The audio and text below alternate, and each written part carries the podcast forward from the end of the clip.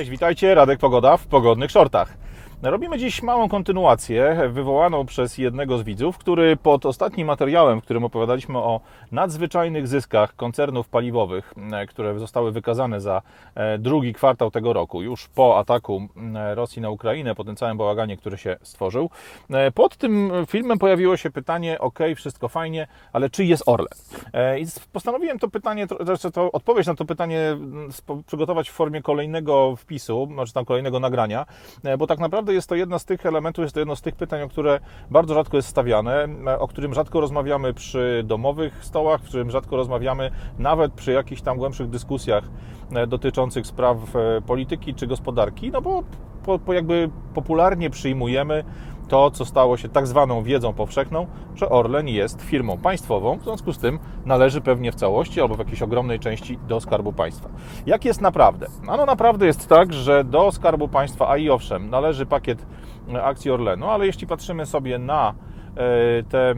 wartości tylko i wyłącznie cyfrowe, wartości procentowe, to okazuje się, że polski Skarb Państwa na ten moment ma tych akcji Orlenu zaledwie 35%. E, kolejny na liście jest fundusz, otwarty fundusz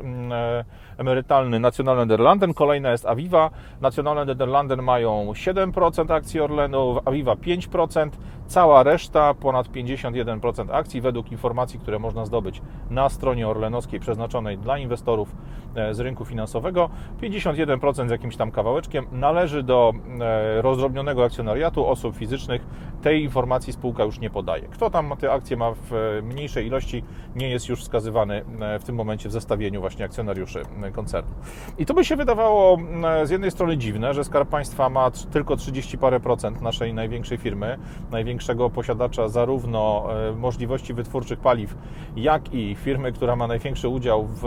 lokalnym rynku mediów i także wiele, wiele, wiele innych elementów e, z tego życia gospodarczego, życia społecznego w Polsce, którego mm, na co dzień dotykamy. E, a z drugiej strony pojawia się pytanie, ok, jeśli te 35% e, określa nam sposób, w jaki Orlen jest prowadzony właścicielsko, to kto w takim razie, oprócz właśnie Skarbu Państwa, ma wpływ na decyzje, które w Orlenie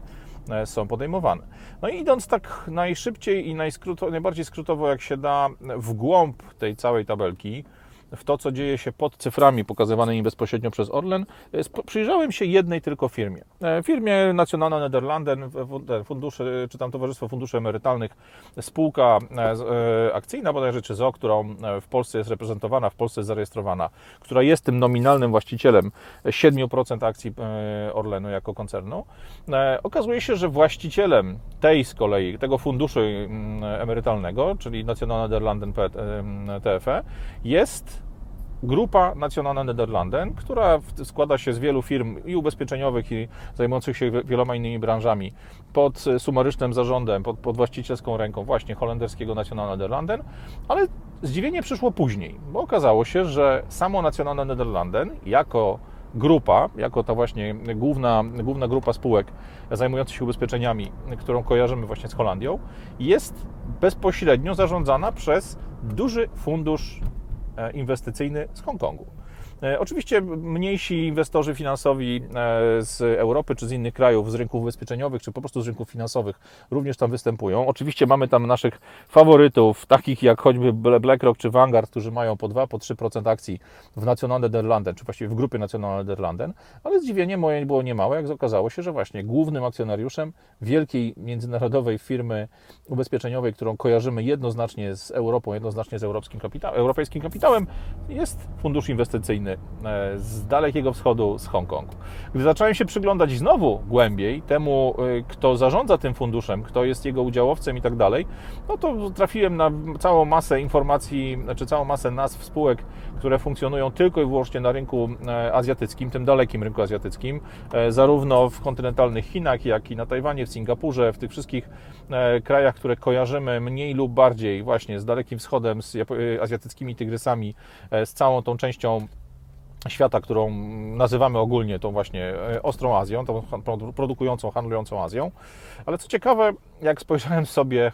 na osoby, które właśnie ten, e, ten, ten, e, ten fundusz inwestycyjny z Hongkongu reprezentują, które są w jego zarządzie, okazało się, że RJ, RRJ Cup, czyli właśnie ten fundusz inwestycyjny, zarządzany jest przez dwóch panów dyrektorów, z których jeden funkcjonował na azjatyckim rynku funduszy inwestycyjnych, właśnie związanych z Hongkongiem, związanych z, tym, z tą częścią świata, a drugi, tu ciekawe znowu znajoma nazwa,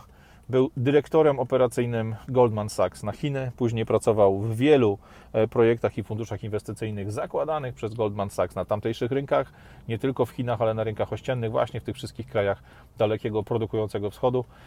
Efekt jest tego taki, że jak popatrzymy sobie na układankę światową, to automatycznie wracamy do naszego starego materiału, który nagraliśmy wspólnie z Rafałem, e, jak ukraść świat i gdzie byśmy nie spojrzeli, wszędzie, na samym dnie łańcuszków E, własności, łańcuszków zależności firm jednych od drugich, tych wszystkich układanek właścicielskich, tych wszystkich układanek korporacyjnych. Na końcu pojawiają się e, znani, znane nazwy, znane marki, znani ludzie. E, zwykle mamy tam właśnie te podstawowe cztery fundusze e, Asset Management, BlackRocka, Vanguarda, e, State Street czy Fidelity. Zwykle mamy Goldman Sachs, zwykle mamy te największe instytucje finansowe Ameryki, czy największe instytucje dzisiejszego świata. I tak to więc chyba niestety wygląda, że niezależnie od tego, czy nazywamy coś państwowym, czy nazywamy coś prywatnym, czy nazywamy coś, że jest to firma, czy organizacja z tego, czy z innego kraju, gdy się tak naprawdę podniesie kołdrę i popatrzy na to, jak wygląda rzeczywistość pod spodem, to najczęściej trafiamy pod te same adresy, najczęściej trafiamy na listy tych samych dokładnie głównych aktorów, albo to, co kiedyś było pięknym tytułem hollywoodzkiego filmu Usual Suspects, zwykle mają te same twarze, te same nazwiska i te same nazwy. E, zachęcam Was w wolnym czasie, jeśli będziecie go mieli, do tego, żeby taką krótką kwerendę sobie zrobić, żeby zerknąć w informacje na stronie dla udziałowców, czy dla akcjonariuszy, czy dla inwestorów firmy, która Was interesuje, ale nie poprzestać na tym. Pójść te 3-4 kroki w dół, spojrzeć, kto jest dyrektorem, kto jest właścicielem firmy, która jest udziałowcem czy właścicielem części akcji danego interesującego Was podmiotu, e, z jakimi organizacjami ci ludzie czy te firmy miały wcześniej kontakt, z kim pracowali, z kim handlowali, skąd się wywodzą. Może się okazać bardzo szybko, że ta e, lapiowra, czyli ta ośmiornica, która oplata nasz świat, jest dużo, dużo bardziej widoczna niż nam się wszystkim wydaje. Wystarczy tylko dobrze poszukać. Radek Pogoda, pogodne shorty. Miłego. Cześć.